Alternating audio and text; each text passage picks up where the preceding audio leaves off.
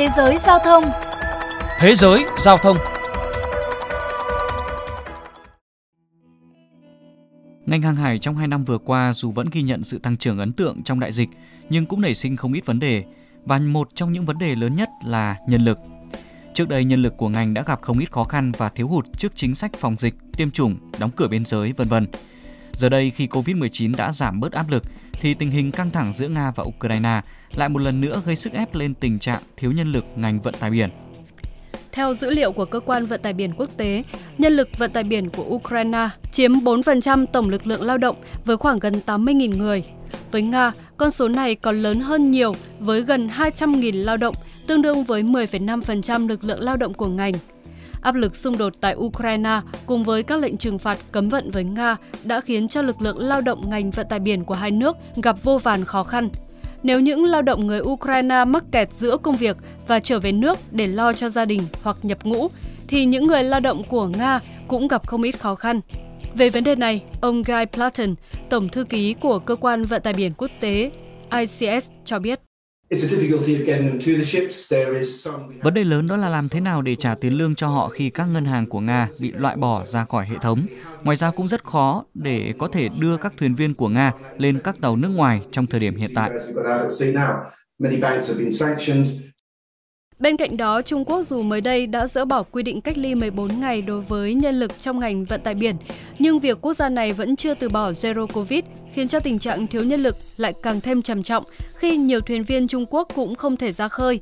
Kết quả là hiện dù các công ty, tàu hàng có trả lương rất cao để tuyển dụng người mới thì vẫn khó tìm được người.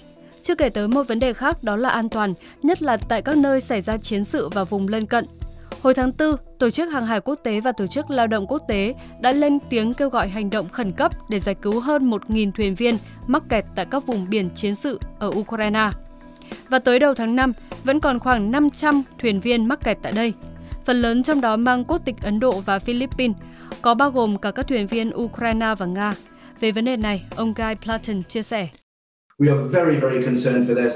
Chúng tôi rất lo ngại về sự an toàn của các thuyền viên đang mắc kẹt tại Ukraine. Đã có nhiều lời kêu gọi về việc tạo nên các hành lang an toàn để đưa các thuyền viên bị mắc kẹt trở về nhà. Vấn đề phúc lợi cho nhóm thuyền viên và gia đình của họ cũng là điều cần được quan tâm. Còn theo ông Henrik Jensen, giám đốc của công ty cung ứng nhân lực vận tải biển Danica Crewing, dù đây là tình trạng mà toàn ngành không mong muốn, nhưng cũng là cơ hội cho những người còn lại khi hiện giờ họ có nhiều lựa chọn cùng với mức thu nhập cao hơn. Dù vậy, ông Johnson cũng cảnh báo về tình trạng giả hồ sơ xin việc. Theo đó, lợi dụng tình trạng khát nhân lực của nhiều công ty, một số thuyền viên đã cố tình làm giả CV cũng như là hồ sơ đi biển, tự nâng cấp bậc của mình lên để hưởng thêm nhiều ưu đãi.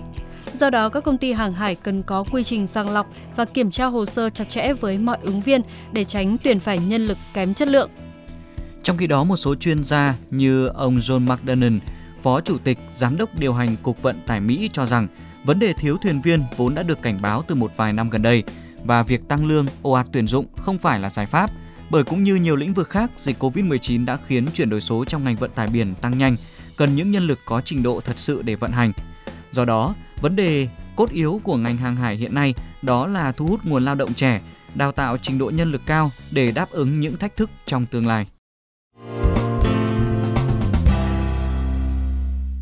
Trở lại với Việt Nam, dù chịu ảnh hưởng của dịch COVID-19, thời gian qua thị trường vận tải biển Việt Nam vẫn có sự tăng trưởng ấn tượng và nhiều hãng tàu đã ăn nên làm ra nhờ giá cước duy trì ở mức cao.